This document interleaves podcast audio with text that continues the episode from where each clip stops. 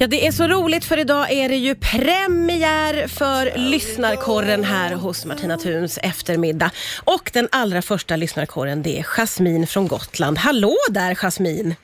Nej men hallå på dig! Så Hej. roligt att välkomna dig till eftermiddagsfamiljen här. Ja, tusen tack för att jag fick vara med.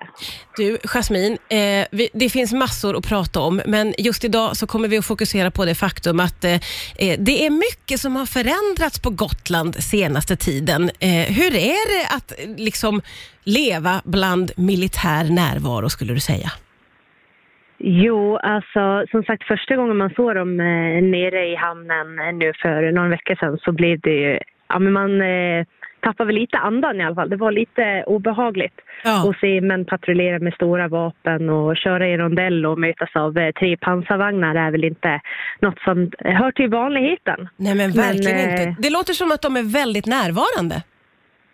Det skulle jag säga, bo, alltså, både och. Eh, Mm. man vet ju att de jobbar i det dolda också, men absolut, man har sett dem mycket, mycket mer på senaste tiden. Mm.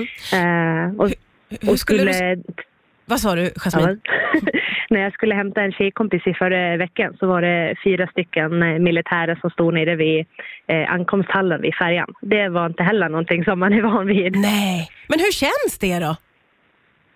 Alltså det är blandat. Jag tycker att det, är både, det känns tryggt och säkert för Mm. att vi visar upp att vi faktiskt har ett försvar och att vi inte accepterar det läget som eh, håller på att ske. Samtidigt så står man ju inför det faktum att eh, vad händer om det skulle bli verklighet utav det som Ryssland eh, vill och planerar i Ukraina. Har du vågat liksom Eh. tänka kring det någonting?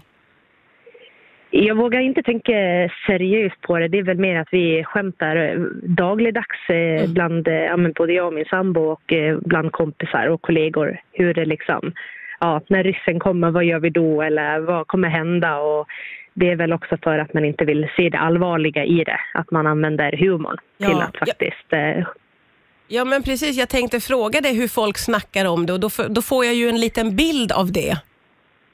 Jo, nej, men det är väl skämtsamt. Man säger att nu kommer ryssen eller hur ska det bli och eh, vad kommer de, eh, ja, hur kommer det ske? Men mer på ett humoristiskt sätt och skämtsamt för att man vågar nog inte inse det allvaret som det faktiskt skulle kunna innebära. Nej. Och sen så får man väl också se det att, ja vad ska vår militär göra till Ryssland har ju lite mer eh, kapacitet tror jag än vad vi eh, på Gotland och Sverige har. Ja, ja, man kan ju gissa det i alla fall. Hörru du, om du Ja. skulle jämföra stämningen på ön nu med hur det brukar vara på somrarna, hur skulle du beskriva? Jo, det är ju lite skillnad om man ser, ser eh, militärer i hamnen och pansarvagnar längs vägarna när det är i, i juli när man ser Ferrari och SUVar och det är cabbar och snarare killar med stora champagneflaskor i handen. Liksom. Om Jädra stockholmare!